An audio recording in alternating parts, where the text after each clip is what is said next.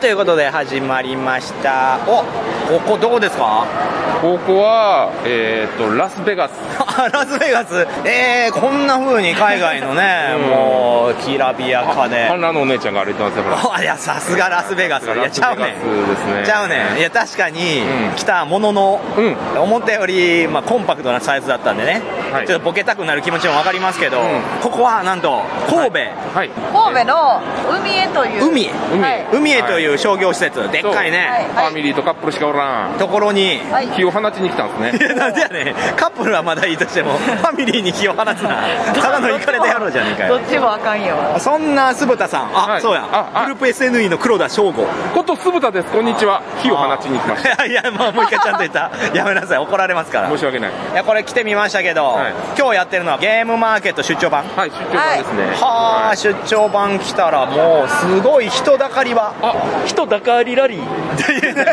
待って イカさん。はい、ありがとうございます。イカガヤのイカさんです。お疲れ様でございます。はい、ちょっと4人でね、はいチュパミさんも含めて4人で遊びに来ました。はいそして、あの、来て早々、そろそろ退散しようかなと思う。でもすごいはい盛り上がってはいますけどねあ、そう、人はね、ものすごいいる。ええあの今あの自分の携わったゲームとかも見てあ、チュパミさんのね。手に取ってくれってなかなか見る機会ないから、ゲームマーケット以外で。はい今回これ特価とかいうわけじゃないでしょ？そうですね。これ何が売りなんですか、今回のイベントは？まあやっぱりこう、普段ボードゲームを触らない人が、この私有宅がめちゃくちゃいっぱいあるんで、何択ぐらいあるのかな？十何択ぐらいあるんで。そうですね各企業さんとかね、ううちも SNE とかも出てますし、クレイブラッドさんとかも出てるし、すごろく屋さん。でこういうフェアを多分やってるんでしょ？定期的にこのイベント会場は。うすごい吹き抜け。あ確かにこのイオンとかでもあるね。でっかい筒状の吹き抜けのこれは6階建てまであるところのど真ん中で見れるんで上から見てもあら今日何してるのかしらっつってね近づいてくる方々がたくさんいらっしゃいますよ。いやーこういったイベント今後もやっていくでしょうしね。相馬売り切れたらしいですよ。ん嘘。ほんまほんま。相馬って何？そういうお前はどうなんだ ?1 カートン。あそういうお前はどうなんだって相馬って略すの？相馬って呼んでた。初めて知りました。なんかね。す、ごい。あれ？今日1日目やろこれ。そう、1日。で明日2日目よね。そう。えじゃあまた送らなきゃ。間に合わない。間に合わないね。今すぐ。まあ他にもね、いろいろ持ってきてるんで、そっか。えー、いや面白いですね。でも一個俺気づいたところあるんですよ。何ですか？あの、僕らって、買う目的が決まってるから、パッて取って、パッて買うじゃないですか。はい。はい。普通のお客さんって、じっくり運ぶいやそりゃそうやろ。そりゃそうでしょ。むしろそういうところに手をかけてないものはもうやっぱフリーク向けってことが分かりますよね。そうですね。じっくり見て、じっくり調べて、あじっくり見れってことですかこれは？じっくり見れです。半分私有宅なんですけど、半分販売。あ単価なん5で円、5円。川越越え。半分販売なんですよ。販売の量がめっちゃあるから、うん。だから普段専門店とか行く人じゃなかったら見れない量を一気に見れるだってあのっていう。ライトアップが家サブなんですよね。うん。なんか雰囲気。そう。家サブなんですよね。って言ったら家サブ行けばええってなるやんけ。ちゃうよこれはあの家サブが行けないっていうかあの世の中の人全員家サブ知ってるわけじゃないから。そりゃそうだ。こんだけ一般の方がほらもう今すごい人よ。よく見たら。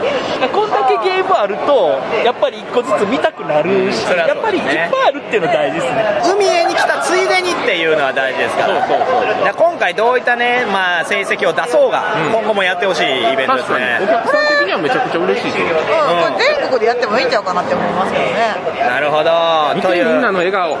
いや、急に言うけど、笑顔、誰もいないよ。笑顔の人誰もいないよ。ほら、みんな真剣に見てんねん。ほら、2階席もみんな2階席。いや、みんな。あるじゃないアリーナあるけど、あるけど。それはええねん。いいの。はい、ということで、えオープニングにしては長すぎたんで、そうなんえがっつりカットすると思いますけど。この後は何が始まるの？この後始まるのは、ゲームマーケットとゲはい、では打って変わってですね、あれ、会場が変わったようですけど、ここ、どこですか？ここはですね、大阪の堺市中本になります。お、中本の、え、何ですか、このイベント？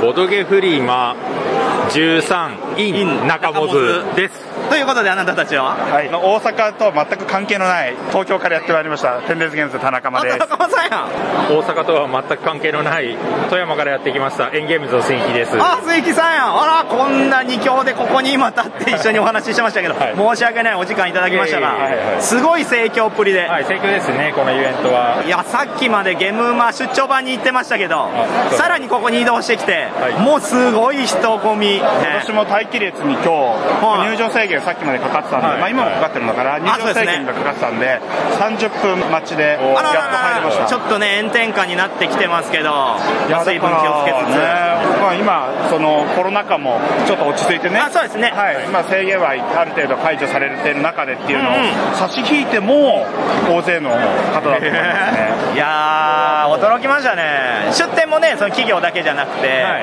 個人サークル。そうですよね。幅広いですもんねねあのオリジナルゲームあり、中古あり、あのメーカーの蔵出し品あり、新作ありっていうことで、確かに。こういうとこでしか買えないものもあるし、あとトリックプレイさんをはじめね、ここでしか会えない方々もいらっしゃったんで、そうですね、関西系のね、はい。ショップの方とかは、なかなかやっぱりゲームマーケットに出店しづらいうの大阪なくなっちゃったから、いやーだからそういう意味でも来てよかったなって思いました。あのやっぱり関西でも、テンデイズゲームズのゲーム扱ってくださってる、まあ、お店さん、会社さんも、まあ、多いですし、はい。打ち合わせもちょっと入れてるんですけど、えー。あまあ、それと合わせて、うんうんうん。はい、あのね、コロナがちょっと落ち着いたのもあって、はい。まあ、来やすくなったんで、このタイミングでちょっとお邪魔して、そおのー。関西の雰囲気を味わって、そういう意味ではブース名にたこ焼きとかね、はい、かすうどんとかね、名前ついてます。ここもお好み焼きブース。の子です。お好み焼きの子って聞いたことないけど、これはタナヤンさんの妙案なんでしょうね。いやー、面白いイベントでした。まあ私はもうすぐ新幹線に乗って、はい、関東の方に戻りますけど、はい、田中さんこの後も。そうですね、この西の地でこの3人でね、誰一人関西の人じゃない。一人ぐらいで関西の人がいて、確かに、タナヤンともね、話したかったですええやろみたいなことを言ってほしいですけど。いやーそうですね。ただ TTB さんは徘徊してたんで逃げました 私ね。ハリセン持って歩いてましたもん。なんで？って思いましたけど。バシンバシンそう、面白い方です。はい、ということで、えーこういったね、イベントは今後も全国であると思いますので。そうですね、地方やっぱり盛り上がってくれるかどうかが、はいこれからのボードゲームシーンの鍵かもしれないですよね。そうですね。はい、応援しております。ということで、ここから通常会へと移行します。はい、皆さん引き続き楽しんでください。ありがとうございます。ありがとうございます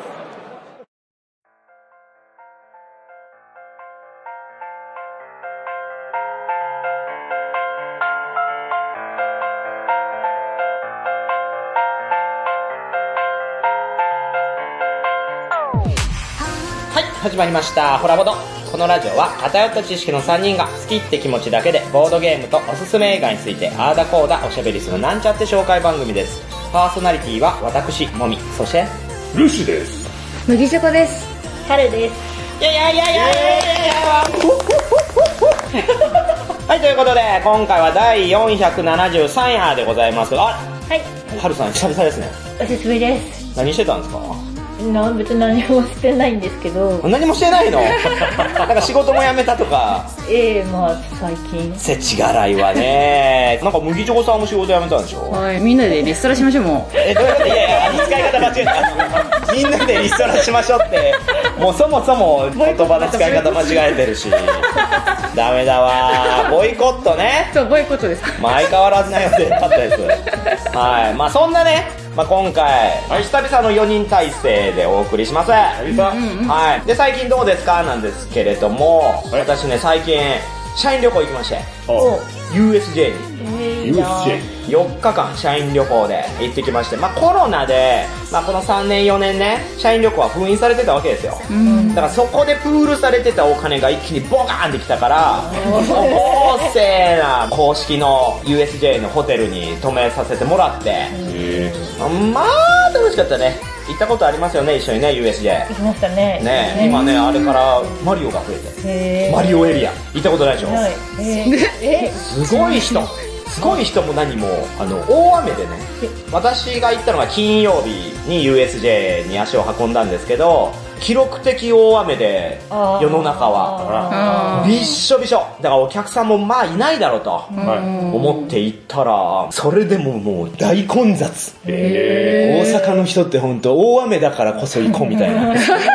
めっちゃ雨降ってるじゃん !USJ 行こうぜそんなことありますあと海外の人ね。気がずらせないから。あそうでしょうねそれ仕方ない。ということで、まあ、マリオエリアも行ってきましたけど、まあ、大雨の中、ヨッシーに乗ったんですよ、ヨッシシーの、ヨッシーザライトみたいなやつを、じゃあもう外をね、そのヨッシーがは、いぐるぐるぐるぐるその園内回るんですよ、マリオエリアの。はい。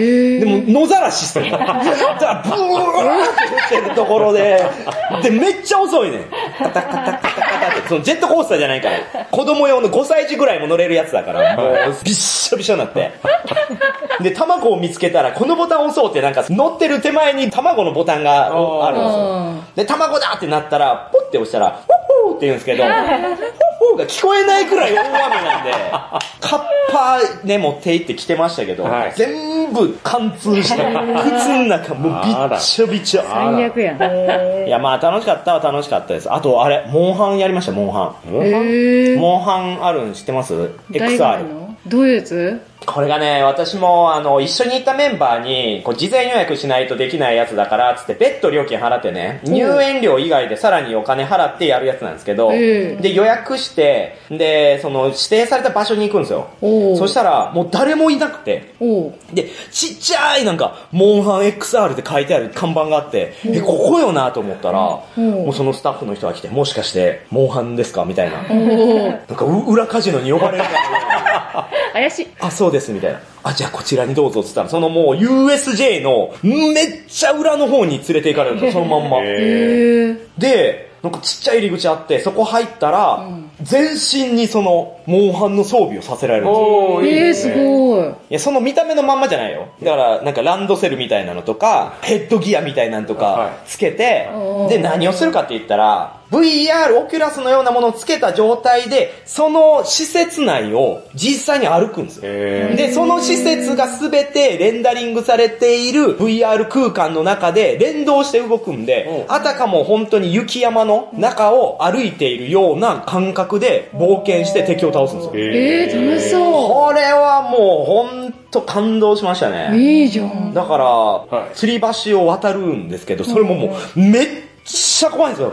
もう下何百メートルも吹き抜けんところをビュービュー風吹くところで、一緒に行ってるメンツももううぎゃー言いながら、で、えっ、と、あらかじめキャラメイキングするんで、はい自分のキャラ作って、で、その装備が自分は見れるんですよ。で、一緒に行ってるメンツもちゃんとその格好になってるんですよ。えー、すごい。えー、すごい。そしたら、もう大型のモンスターが出てきて、それを倒すんですけど、それも武器を、あの、両手を前に出してくださいって、もう先にレクチャー受けるんですね。はい怪我がないように。おうこういう時はこうしますみたいな。左手を前に出すと、スリンガーが、スリンガーが出ますんで、シャショーンみたいな。えーとか、いろいろレクチャー受けて、で、大型の敵出てきたから、これはいかんっつって、こう、両手を前に出して、うん。言われた通りやってたんです。そしたら、上にゴスンって乗るんですね。こっちは見えないわけですよ。ああ、はい。あ、VR で。あ、は VR 上はアイルーがいて、アイルーが、て、なんか武器をふんって投げたら、それをキャッチしたみたいな。はい。で、こっちは感情移入してるから、もうはい、あたかもアイルーからもらったよう。に、で、その体験を持ってもう実際に振るし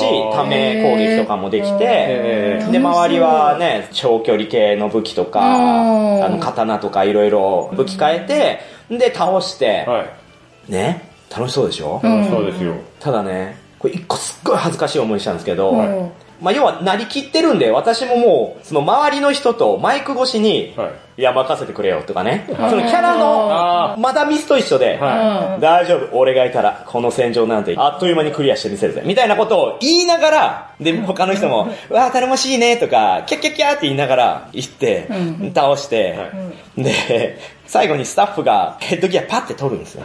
自分で取れないから、ええパッて取られたら、もう、いっぱいそこのスタッフが周りにいる。はず。我に返るよね。い。全部見られてたわけ。怪我とか事故がないように、常に周りに数人のスタッフがついてくれてるんだけど、ええでも VR 上は見えてないからもう完全に仲間だけで冒険してると思ってるんで、武器ももう渡してくれてるのもその人たちだったし、そうですよね。そう。アイルじゃないですもん。あるじゃないし、もうずっと私がなんか偉そうにみんなに役になりきって言ってた時も、至近距離で聞いてた。はずーと思って、取った瞬間、さーって冷めましたよ。いや、でもあの体験は、うん、人生で数回味わえるか、味わえないかぐらい大きな感動でしたいね。や、でもやってみたいですね、そやってみたれ。い。施設がでかいから、はいもちろんジョイポリスとかでもそういうのあるんですけど、もう巨大な空間を冒険するっていうのはやっぱさすがのはい USJ ですよね。あなのでぜひ今後行かれる方は事前にね、モンハンのその XR、まあ、予約していただいて体験してもらえたらなと思いました。ーはい。はい。最近の私の出来事でしたが、はい。皆さんどうですか？何かありました最近？なんかありました？なんかあったかな？え、なんか麦チョコさんが引っ越すらしくて。あれ？あなんかこれでホラボド最終回ですよね。いや、もう一回最終呼んでよ。もう一回ぐらい呼んでよ。もう一回ぐらい？もう二回ぐらいいけるよ。いけるかな？19これがあれらしいですよ、はるさん。はい。麦チョコさん、今の彼氏に反プロポーズされた形で、あら県外に一緒に俺と行かないかって言って。あらら。てってってってってれってってってってなってるわけですよ。ちょっと古いね。で、まんまと、じゃあ行きます、みたいな。すごいなねいや、県外好きなんですよ、私。県外好きだね。あ、旅行がってこと？いやいやいや、普通に引っ越しが好きなんですよ、私。引っ越し好きな人いる？結構環境が変わるのが好きなんですよ、マジで。はなんかいろんなところでいろんな友達できるじゃないですか。あ。あ、そうですね。そういうのが麦チョコさんもともと九州からこっちに引っ越してきましたかそうらね。そうそうそう。別に抵抗がないんですよ、その引っ越しに。いや、また友人関係作り直しですぜ。そう、で、でも、ボードゲームなんかできないしね。そう、ボードゲームはできないな、マジ寂しい。あだからら。毎週帰ってくるんで、って言ってるんですけえ、ど。こっちに？そう。えこっちに？でも、もみさん県外行くのに？そう、もみさんは絶対帰ってこないって言われてる。そらそうだそもそも彼氏はもう結婚するつもりで呼んでるわけなんだから、そんなもんなんか男の家にボードゲームしに行きます。無理だろ。いやいやいや、あひゃひゃひゃひゃ。大丈夫っす。何言われても別れろー。別れろー。何言われても帰ってくるんで、結局。寂しくなる前に、また何回か出ていただけたらと思いますが。い。お願いします。ということで、メインの話に行きましょう。もうこんなね、しょうもない話、そのなんだ、ルーシーさんのとこで取れたクワをヤギに食べさせてる話とか、はい。麦チョコさんが彼氏にプロポーズされた話とか、そんなどうでもいいんだよ そう、どどううでもいいね、どうだっていいよね。うん、うん。うん家が悪い。この番組は、はい、何ですか？何紹介する番組ですか？ボードゲームです。はい、ボードゲームと？映画？映画を紹介する番組なんで、もうシャカリキこっから頑張っていきますよ。はい、ということで、今回の紹介テーマはこちらでございます。どどんはい。おすすめ新作海外品5選ゲームマーケットで購入するものといえば、ゲーム？まあ、同人創作ゲームがね、まあ、中心になりがちですけれども、私はその他にも、たくさん海外品を購入したり、遊ばせてもらってるわけですよ。で今回はその中から特におすすめのボードゲーム5作品を抜粋してご紹介したいなと思います。では早速、1作品目、こちらです。どどんトライブス・オブ・ザ・ウィンドウトライブス・オブ・ザ・ウィンドウ、風の部族。でございます。お、こちら皆さん遊びました？やりました。あ、ルーシーさん遊びましたね。これよかったね。面白かったです。もう、またすぐにね、遊びたいなって話になりましたもんそうですね。ね。こちらはですね、2022年のエッセンシュピール出口調査において、キャットインザボックスとともになんと1位になった超期待作なんですね。えこの度エンゲームさんから日本語版が先行販売されまして、もう早々に遊んだわけですが、期待通りの良作。ゲームジャンルとしては、タイル配置ありのハンドマネジメント。手札には、ブルームサービスなどと同じように、それぞれ強気と弱気の効果が上下分かれて書いてあるんですが、この使用条件がですね、なかなかに厳しくてですね、両隣のプレイヤーの持つカードが何なのかによって決まるんですよ。へー。新鮮でしょ？ほら見てください、このカード。表には効果書いてますけど、裏は色で分かれてるんですね。おー。まあ、要は、その属性が分かるようになってるんですけど、この強気の能力を使いたいんであれば、他プレイヤーがこの色を持ってますかとか、何枚ありますかみたいなこの条件があるんですね。自分だけではまかり通らない。両隣のプレイヤーがどう動くかをじっくり読みつつ進めていくという。ね、ルーシーさん。んそうですね。それぞれ手札を5枚持っていて、全員に裏側が見えるように。こう立てるんですよね。カードスタンドはこのゲームついてるんですね。専用のがついてるのって結構珍しいですよね。珍しいですね。で、そのカードスタンドにカードを立てることによって、自分は能力が見える、うん他の人たちはどういう種類のカードを持ってるかが見えるっていう状態でゲームが進んでいくっていう、結構なんか珍しいタイプの。そうなんですよ。まあ、つまりは、自身のみのハンドマネジメントだけじゃなくて、うまく共通の場というのをコントロールすることで、両サイドのハンドマネジメントも間接的にコントロールしていくという、ちょっと新鮮な遊び応えなんですね。まあ、うまくこの強気側がね、発動できるようになった時の快感、来たぞっていう、もう脳汁ドバーですわ。で、さらにですね、これ、世界観がまたいい。これ舞台は、汚染により荒廃した地球なんですね。ほんの少しだけ生き残って、風の部族と呼ばれるようになった。人類が村を再建して世界の復興を目指すというテーマなんですけど、これ遊ぶときはですね、ちょっと音楽をニーヤオートマタのね、サントラをかけてちょっと神秘的な曲の中遊んだりしたんですけど、盛り上がりましたよ。で、またアートワークもね、綺麗ですから、かわいい、この、あ、コマ？コマっ。て思うでしょ？よく見てこの、なんだろう、これ風の部族コマなんですけどちょっと虫みたいに気持ち悪い。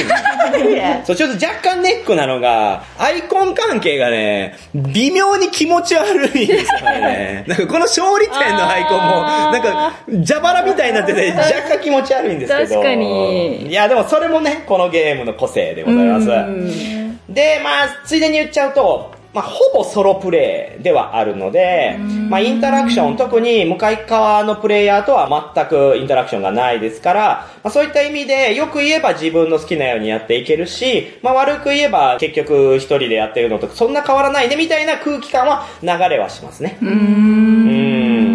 邪魔もできない。邪魔、まあ一応できますけど、自分のことに必死なので、まあそこまでね、相手のその属性、あれ狙ってるんじゃない？じゃああえて自分の属性をこれ減らそうみたいなのは、まあリスクも高いですからね、なかなか難しいところではありますが、まあそういった間接的な、えーインタラクションっていうところの新鮮味というのは、まあこのゲームならではかなと。まあ総合的に評価するのであれば、まあプレイ時間も見た目ほどは長くなくて、中量級として珠玉の出来だと思いました。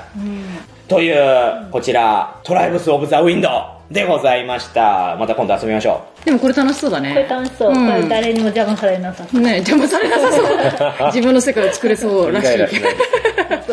はい、では続きまして紹介する作品はこちらでございます。ダダンアップルジャックアップルジャック。はい、こちら、ウベ様の新作タイル配置パズルゲームですね。はいあ、ルーシーさん思いましたね、今え？え毎年ウベはパズルゲーム出しよるなと。そうですね。うん、もうおっしゃる通りっす。過去に何ですか？パッチワーク、はいコテージガーデン、はいインディアンサマー、はいスプリングメドウ、ノバルナ、フレームワーク。えもうタイル配置パズルで言うともう何作目やねんこれと。へ完全に毎年小遣い稼ぎのそれこそフレームワーク化してないかっていう。ですが見てみてください、これ。ほら、このボックスアート。すごいリアル。ね、これまでのタイル配置パズルとね、比べればもう一線を画す異色のアートなんですよ。ってことはね、もうこれまでと同じようなゲーム性ではないなと。大胆に変えてきたってそう思うでしょ？このアートから。えはい。いや、今回も同じです。同じだった。同じ。とはいえ、え、とはいえ、個人的には今回のはヒットでしたね。うん。やっぱノバルナの後にフレームワークやった時、ほぼ一緒やんってなったわけですよ。よりカジュアルになっただけやんって、はいがっかりしてたところあった正直。けどこのアップルジャックに関しては、いや久々にいいなって思いましたね。ウベ様の中で。まあその理由についてなんですけれども、基本的にですね、メカニクスとして2種類のパズルを同時にやっていくんですね。うんうん。タイルを配置して、隣同士になることでもらえる即時の勝利点。うん。で、もう一つは、定期的に来るリンゴの収穫のそのタイミングによって、同一のリンゴのグループからもらえる勝利点。で、この二つのパズルを一つのタイルを取るたびにうまくこなしていく必要があるんですが、タイル取得ルールも少し癖がありまして、この手番が回ってくるたびにですね、メインボードのダイスが時計回りで回るわけですよ。で、自分の番が回ってきた時に、両サイドにあるタイルのどれか一つを通るんですね。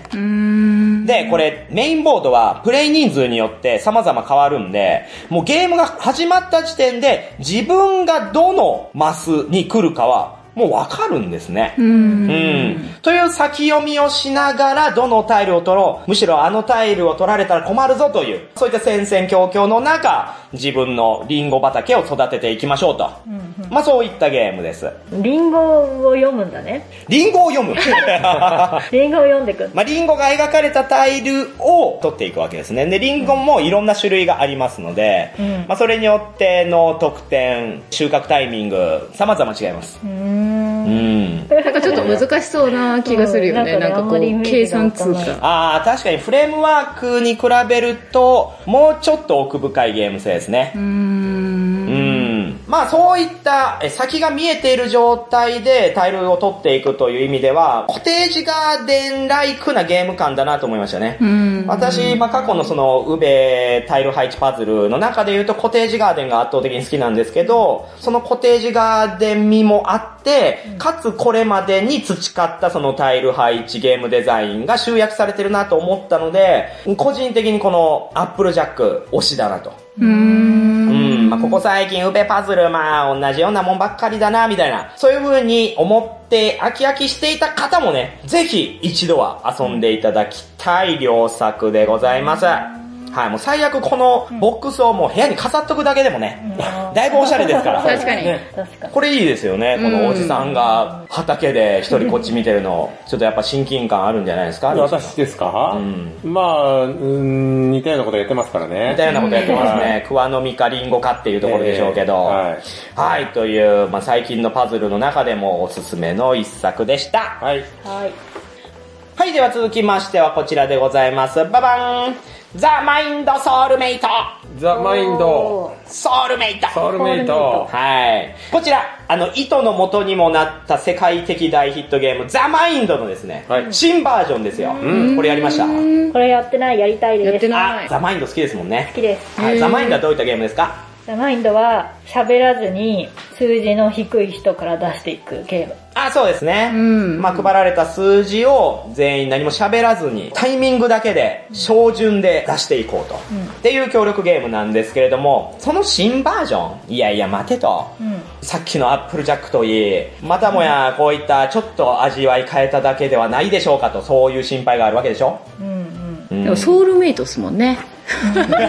まあ、ソウルメイトっていうタイトルにおいては、正直あんまり意味ないですけど、ないんだ。ないんか。まあ、今作においてもルールの軸はですね、ほぼ一緒で、まあ、各プレイヤー手札にね、またこうやって数字カードを持つわけですよ。で、他の人には見せませんよと。で、照準に出していきましょう。なんですが、はい、数字が？50までしかない。そうなんです。以前のは1から100まであったんですが、本作では1から50。うーん。ということはこれ、難易度は？上がる？上がってるんです。いや、上がるんだ。そう。被る数字が近くなるわけですからね。うんうんうん。へそういう意味で難易度は上がってる。えー、じゃあどうやって遊ぶんですか？ここでね、ポイントとなるのが、今回の新要素、予言者なんですね。まず、プレイヤーの中に予言者を決めます。で、予言者のプレイヤーは、今回のレベルで出てくるカード、例えばレベル1だったら4枚飛び出すんですけど、その中から3枚を事前に見ていいんですよ。ーへへー。ー。ね、もうこの時点で新しいでしょ、ああ、もうすでに知ってるやんと。うんうん。で、その中の数字を一つだけボードにペンで書いていいんですね。へー。他のプレイヤーにヒントを与えれるという、まあそれが予言者なんですね。はい。で、各プレイヤーはザマインドをそこからやっていくんですが、無印版と違って、これ裏向きで出していくんですよ。うん。だからミスってるかどうかは全員が出してみるまでわからない。うん。で、出し切ったら、予言者だけが確認します。で、予言者は合ってるか間違ってるかっていうのを判定して、間違っていた場合は、さらにヒントをくれるんですね。へね。もうこうなってくるとだいぶ変わりますよね。うん。何が変わるって、これもう単純に推理ゲームの要素が強いんですよ。例えばルーシーさんが予言者だった場合、ルーシーさんが見て、あ、23を書いてきたなと。で、みんなに配られて、で、自分の数字を見たときに、まあ19だったと。うん。これをルーシーさん19も23も見た上で、あえてなんで23を書いたのかなとか思うわけですよ。うーん。ということはさらにもっと上の数字があるんじゃないかとか、近い数字が他にもあるんじゃないかとか、そういった推理がその人から読み取れるようになるんですね。で、逆に言えばその人のヒントが雑念になることもある。ん。ですよね。そうですね。意外と、その人によって書く数字が違ったりするので、自分があの数字を書くのはこういうタイミングだよなと思ってやるんですけど、意外と全然見当違いだったそう、りその一言で全く考え方が違うから、その予言がどういうものかっていうのはまたゲームが進んでいけばいくほど、ああ、こういう思考ね、みたいなのをまた読み取っていく。まあ、ザ・マインドを遊んだ方もそうでない方にもおすすめとなっています。おー。なんか楽しそうだけど、うん。ね。ね。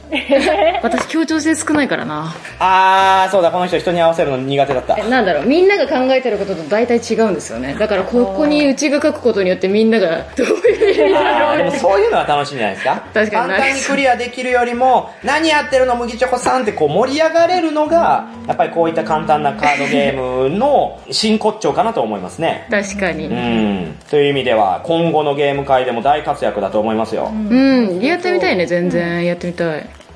サクッと。はい、ではどんどんといきますよ。続いてはこちらです。ババーンおー。グレートスプリットグレートスプリット。なんかディズニーみたい。あ、ディズニーみたいなボックスアート。これ麦チョコさん一緒にこの前遊びましたね。やりましたね。めちゃめちゃ面白いよね、これ。これいいっすよ。まあ、こちらの作品、実はね、4月に出てたので、新作かと言われるとまあ少しずれますがご容赦ください。まあ、ここ最近これを購入したのですが、そのきっかけが、ゲムマ前日会において、唐突にですね、コロコロ堂スタッフの田辺さんが、これもみさん神ゲーやで言うて、へー。ね、押してきたんですよ。で、私、そういう押し方されると、一気にハードルが上がるんで、出た。逆にマイナスに働くことが多いんですけど、はいね、でもあそこまで言ってたからには、まあ、これは買わないかんなと思って、私ゲームマーケットのお疲れ様会、朝7時までやって、そっから特急に乗って、で、こっちに戻ってきて、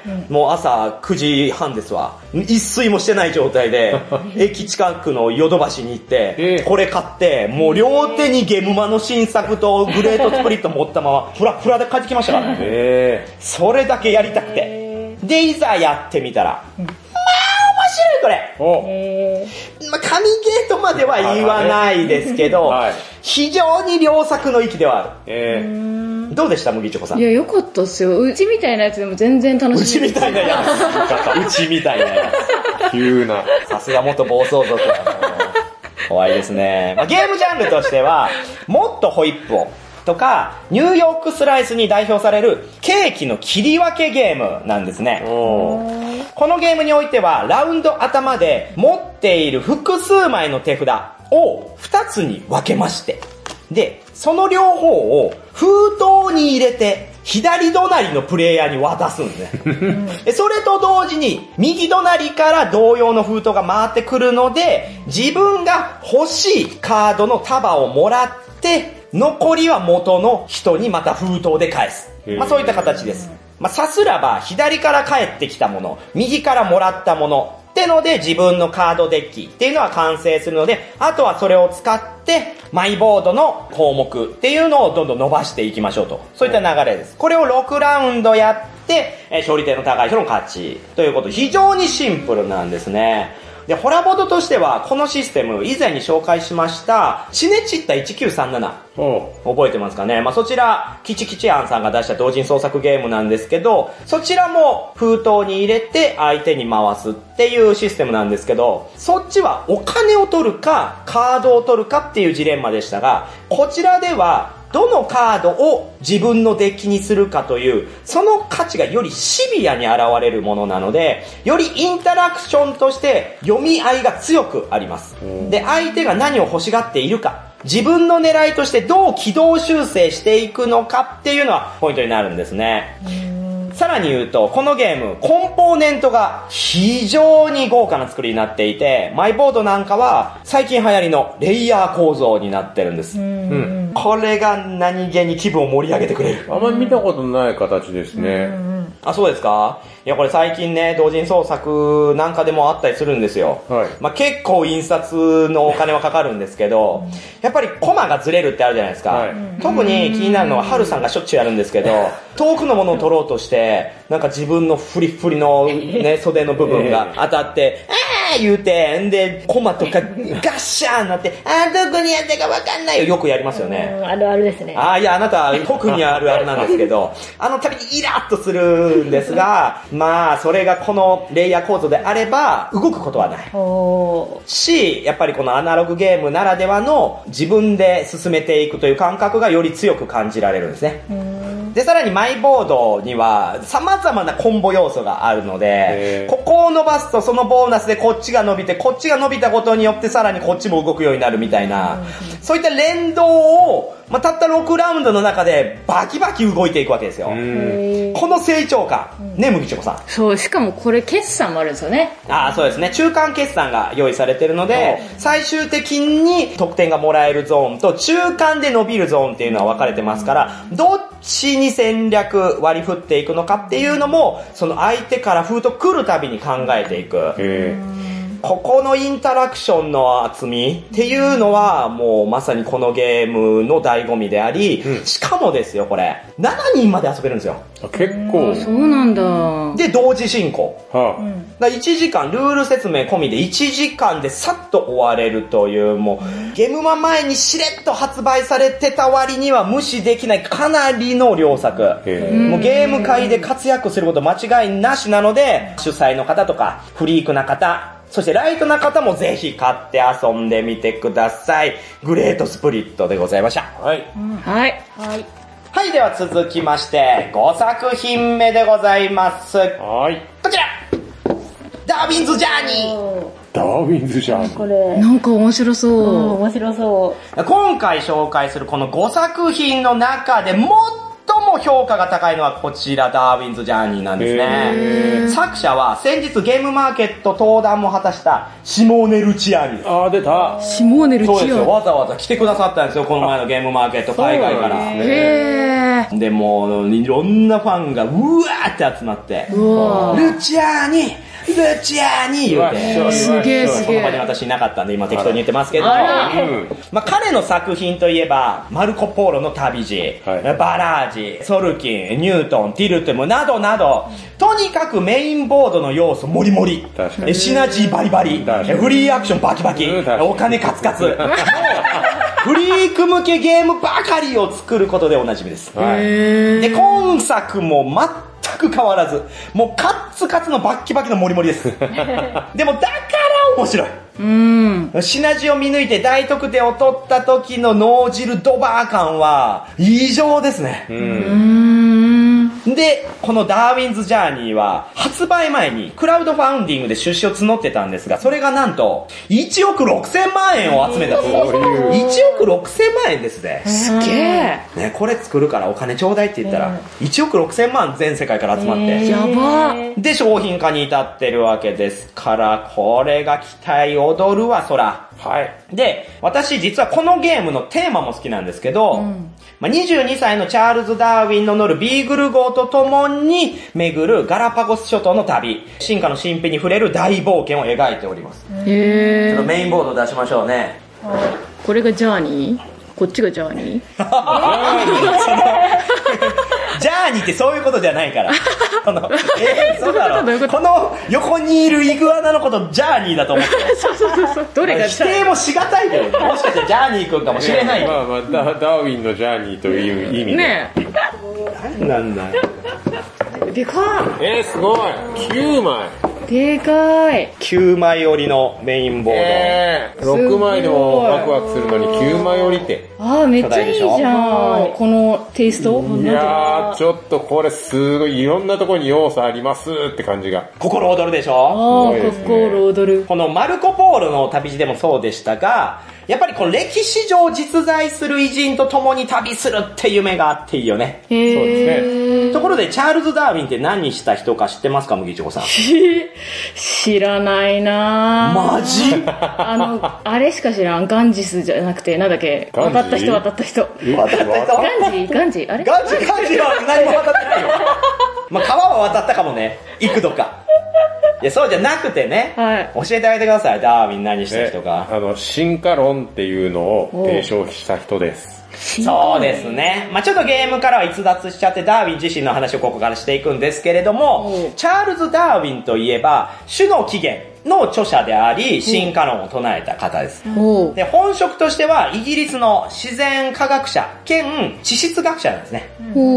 で、1800年代を生きた人なんですけれども、それまでに信じられてきた、すべての生物は神様が作ったものだよという思想に異論を唱えて、すべては共通の祖先から枝分かれして進化してきた存在であると発表したんですよ。へもうそんな驚きですよ。え今でこそそらそうだろうってね、まあ思うかもしれませんけど、その1800中盤で言えば何言ってんねんと、そんなわけないやろと、もう神が作りしデザインしたものなんだぞという、まあそういったところに異論を唱えて、で、彼は22歳から5年間、このガラパゴス諸島をですね、大型船で回って生態調査っていうのをしたんですけれども、そもそも当時はまだまだ世界には未発見の島とか動物なんて山のようにあって、ガラパゴス諸島なんざもうその代表と言っていい存在なんですね。なんで昔の携帯をガラパゴスっていうかわかります？えー、ガラパゴスって携帯のイメージしかない。あのガラパあ、ゴス折りたたみのね。だそれは語源はここです。えー、どういうことだろうその独自の限られた区画の中だけで発展した技術とか、そういった情報っていうのをガラパゴスっていう表現をするんですけど、だからそういった携帯、日本だけでしか、えー発達していなかった携帯のことをガラパゴス携帯っていうんですね。あへー。あへー、まあついでに言うと、ゴリラっていつ頃発見されたか知ってます？1800年。ああ、そうなんですよ。実は1847年です。おー、すごい珍しかった。時があって、まあ、こんだけもう今ね、動物園とか普通に見れますけど、初めて見つかったのがたった150年前なんですよ。意外と最近。っていうぐらい、世界にはまだまだ未見の未知の生物が眠っているぞという、まあ、そういった時代。ワンピースのグランドラインみたいな。もう夢つぱってるわけです、このガラパゴス諸島に。え、なんか楽しそう。そうでしょ？うん。まあ、今現在で置き換えるんであれば、私たちが宇宙船に乗って火星を探検するようなもんですよ。うんうん。何が待ち受けるんだろう？ドキドキワクワクあるじゃないですか。うんうんうん。で、ダーウィンはそこで発見するわけですね。このガラパゴス諸島に生息する動物の多くが南米由来だと考えざるを得ないほどに南米の動物に酷似していたんですよ。うーん。で、それが進化論の発端なんです。へー。つまりダーウィンはこの航海を通して発見した動物や植物の違いからみんなが信じている、まあ、種が独立して作られそれ以来普遍の存在なのだってね、まあ当時思われていたんですが、それは間違っているのではないかと。環境に適していった個体が他より多く子孫を残すことで進化が起きているのではないかと考えたんですね。へー。もう私今回のホラボトのためにめちゃめちゃダーウィンのこと調べました。社員旅行の電車の中ずっとダーウィンのこと調べてましたからね。いや、いいよ、ダーウィンは、こう、改めて、冒険家としても、非常に素晴らしい人物であったんだなと。はい。もう今いないの？いや、いやいやいやいや わかるやん。1800年代を生きた人がなんで今いる ああ、レイトトーミね。やっぱ見つけたのかな？ガラパゴス諸島でね、そういった技術が眠っていた、まあ、ムーの力とかあったんでしょうね。で、今になって蘇ってね。偉人たちがこう復活して復活してね。いやいや、キャプテンアメリカじゃないから。海中で眠ってたわけじゃないんで。ミスったミスった。今いないの。いやいや、まあ、今日来る予定ですよ、みたいな。今日は特別ゲストが。ダーウィンさん呼んでますじゃないの。ほんと、麦チョコさんって臆することないね。コメントに。ミスっいやもうたミスった。そういう時いやいやずっとミスってるよ。ありがとうございます。で、そんなダーウィンなんですが、そう考えると勇ましいね、思うじゃないですか。うんうん実はこのダーウィンって可愛いところもあって、手紙魔としても有名なんですよ。へー。通算2000人の人と文通してたんですよ。え2000人っすよ。豆。豆、そう。果てしなく豆。寂しがり屋そして今で言う出会い中です。出会いちゃあ、女性ばっかってこと？いや、男性も女性もですけど。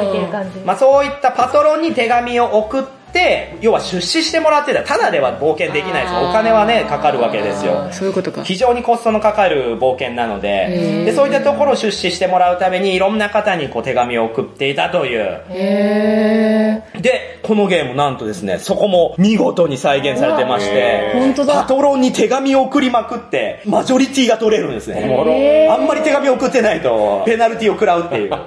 どうやねんみたいな。ーで、あと、ビーグル号が一緒に進んでいくんですよ、自分たちの船と共に。あーはいまあ、要はダーウィンが乗ったビーグル号に抜かれると、なぜかまたペナルティが来るんですよ。なんで他人に厳しいねん、こいつって思いますけど。ちょっとライバルっ。ていう、そういったチャーミングなチャールズ・ダーウィンなんですが、えーやっとこさね、ちょっとゲームの話に戻るんですけれども、まあ、ジャンルの根幹としてはワーカープレイスメントになっています。うん。各プレイヤーが持つワーカーがゲーム中に成長していくんですが、それをどう成長させるか、どんな能力を持たせるかによって、なんと、打てるアクションが変わってくるんですね。へどう成長させてどの要素で勝ちを狙うか、それを考えていく、そういったメカニクスとなっています。で、アクションで主にやれることとしては、島の探索、海での航海、パトロンに手紙を出す、アカデミーでワーカーに能力を付与する、動物標本の研究、目標タイルの獲得。ね。これだけ聞いても要素多いでしょ？おいおい。そこにさらに、ワーカーの能力によって変わるちょっとした上級アクションだったり、手番中にできるフリーアクションが豊富だったりして、まあ、このゲーム、かなりの重量級。おイーストはどんなに早口で喋っても40分ほどかかりますし、プレイ時間は3時間以上はかかりますね。えいいじゃん。いや、いいでしょう。そう。それをいいと言えるあなたたちは素晴らしい子。うん。育てた甲斐があったわ。ね私にとってのワーカーですね。いいですね。まあ、そういったこのダーウィンズ・ジャーニーですが、まあ、ルチアにあるあるともなるんですけど、お金が全然足りないんですよ。うん。他のプレイヤーがいたらお金を払わないといけないとか、レベル1個足すためにはお金を払わないとそのレベルが足せないとか、もうこのゲームにおいてはもうさらにワーカーの能力も足りないからう、ん毎手番来るたびに、あーって言うんですよ。みんな。金がね金1金足りないとか、1能力足りないって毎回言う。悔しい。で盛り上がる。ああ、いいですね。まあ、とはいえ、これら要素をうまくつなぎ合わせて、大得点を取る快感。うん。ダーウィンと共に未開の地を解き明かしていくワクワク感。うんどれとってもボードゲーマーにはたまらない満足感で心が十分に満たされます。ルチアーニ作品の中でもマルコ・ポーロ級の傑作と言っていいのではないでしょうか。おうん。ゴリ押しですよ、私はこのゲーム。え実は本発売は6月23日となっているので、今これ手元にあるのはですね、先行販売分を。なんとか購入できたんでありますが、皆さんまだ購入されていない方はですね、6月23日以降、ぜひケンビルさんのね、えーオンラインページを見ていただいて購入していただけたらなと思います。はい。はい。ということで、5作品紹介してきました。はい。はいタイトル何ですか ?1 作品目が？トライブス・オブ・ザ・ウィンド。2作品目が？アップルジャック。3作品目が？うわー、英語だったな。覚えてねザ・マインド、ソウルメイト。はい。で、4作品目が、グレートスプリット。で、5作品目が、ダーウィンズ・ジャーニーとなっております。これ、どれもね、非常におすすめ。もちろん、いろんなゲームね、この1ヶ月、2ヶ月遊んでますよ。はい。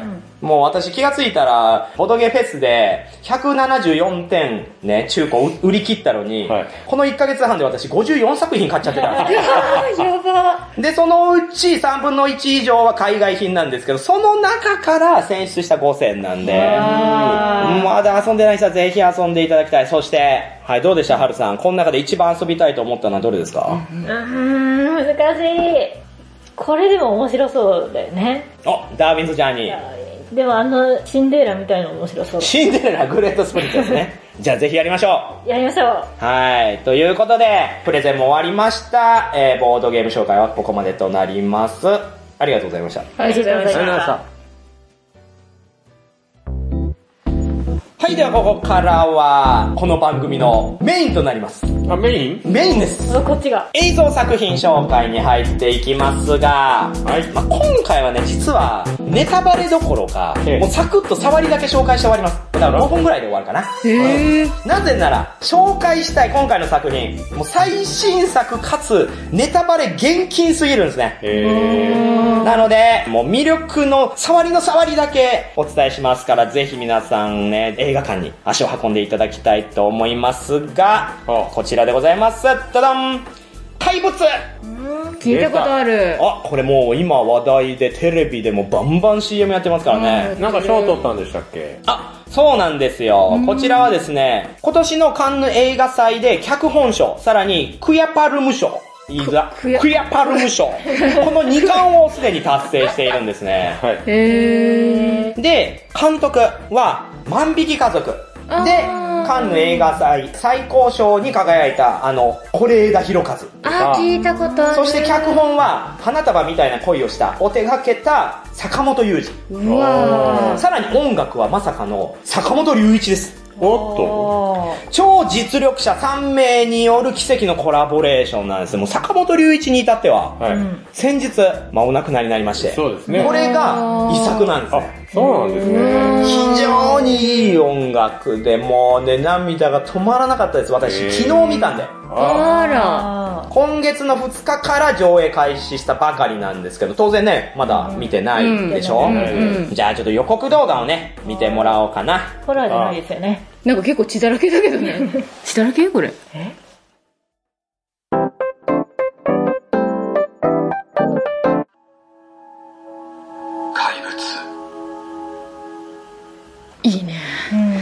藤サクラなんかすごい親近感覚えるんですよね、なんか。あ親近感。なんていいでいうんですか？すよね。やっぱこの安藤桜がまた名演なんですけど。で、あらすじ。はい。いつもだったら言いますね、コラボであらすじを。これ、あらすじも言えません。あら。というのはこれ公式サイトに載ってるあらすじでさえ、結構本質に触れてるんですよ。えへー。だからもう、それさえ見ないで行くことをお勧めしますね。あタイトルとか予告動画から受ける印象としては、ちょっとホラーなの？サスペンスなの？怪物誰だってちょっと怖いじゃないですか。って思うでしょうが、そのどちらでもないので安心してください。この街で果たして何が起こっているのか、怪物とは誰を指すのか、その正体が明らかになった時に映画に込められた真のメッセージに心震える。まあ、あえてカテゴライズするならヒューマンドラマですね。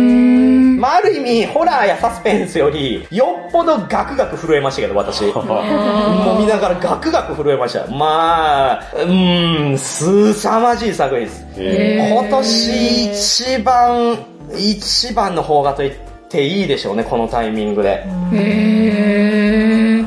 まあ作品の魅力、あえて言える範囲で言えば、様々なシーンで出てくるこうメタファーな表現とか伏線回収って、その手腕っぷりがね、素晴らしいの一言につきますね。で、映像美もいい。どのシーン撮っても意味があるし、どのシーン撮っても心が現れるような、それぞれの役者、それぞれのキャラクターの感情を見事に情景として見てる人に伝えようとする絵作りっていうのもいいですよ。うんで、125分あります。おー、長い。125分で言ったらまあかなり長尺なんでね、まあコナンでさえ最近長くなってきて100分ぐらいあったりするんでびっくりするんですけど、それよりもさらに長いんで、ああちょっと途中で飽きちゃうかなと思ったらもう一切その125分を長く感じない。終始釘付けになる傑作。もうまあすでに2巻をね達成していますから、ハードルをもうズバーンと超えてきますんで、うん。この今3人、うん、もうマストで見てください。うんわかりました。明日にでも。明日にでも。土日に見に行こう。ただ、家族では見ない方がいい。あこれ一応全年齢になってるんですけど、はい。お子さんと見るものではないです。あ万引き家族見ました？はい。あんな感じ。まあまあ、万引き家族も相当重いですけど、こっちはちょっとまた違うんだよな。へーちょうん、でまああんま言えないです。どういった感情になるかさえ知ってしまうと、ネタバレになっちゃうんで。うんただ、まあやっぱりそのホラーだと思っていかない人いるじゃないですか。うんまあそれはもう全く問題ないです。うん。ぜひぜひね。はい。まあ一人で見るとあまりの衝撃に帰り際事故る可能性があるんで。そんなに？二人あ以上で見に行ってください。なるほどもう、一日中その感想戦で花咲きますよ。へという、はい、もうあっという間に終わりましたが、怪物でございました。はい。未見の方はぜひ見に行ってください。ありがとうございます。ありがとうございます。ありがとうございます。はい、ということで、駆け足でやってきました、このホラボド。どうでした？ハルさん久々に出て。いや、久しぶり、あ、こういう感じだったな、みたいえそもそもいつぶりですか？な。年単位で。年3年か4年ぶりじゃ ないですかそんなに。また育てていこうと思って。お願いしお願いします。お願いします。ー水やり、水やり。水やり。いやいやいや、さあ、いやいやいや、バカにされてるよ。怒った方がいいね、これ。怒る能力も身につしてけてくださ。ないいんだけど。ほらって言ってください。ほらほら。かわいい。はい、じゃあ、いつもの言ってください。これは、はるさんお願いします。はい。ホラボドはシーサーブログでやってます。ひらがなでホラ、カタカナでボドで検索してください。iTune からも聞けます。自動的に更新されるので便利です。Twitter アカウントは、アットマーク、HORABODO。ご意見ご感想は、ハッシュタグ、ホラボドを使うか、ブログや Twitter のメッセージをご利用ください。はい、ありがとうございます。あ、いいですね。HORABODO。D って言い方がいいね。そうですねエンジニアな感じが出てる。KOD2。計画説おーいいですね。いやー、そういったところでね、もう、あと半年、あと6ヶ月早いね。しか残ってないんで、ボドゲライフ、身を引き締めてね、今後も勤しんでもらえたらなと思うんですが、はい。じゃあ終わりますか。はい。終わりましょう。はい、いろいろとハルさんのね、最近の恋愛事情聞いたけど、オールカットしたんで、あら。あ、そうなの？もうね、終わりましょう。いや、お疲れ様でした。お疲れ様でした。はい。今回お送りしたのは、USJ でびしょびしょになった靴はその場に捨ててきた、もみ。新しい商品を開発するために銀行でめちゃくちゃ借金をしたルーシー。うわ ヒレカツ定食のヒレって魚のヒレ？麦チョコです。えどういうこと？怖い怖い怖い怖い。とんかつだよあれ。怪物は見てないけどコナンは3回見た。春。でした。ーイェイ。えちゃうちゃう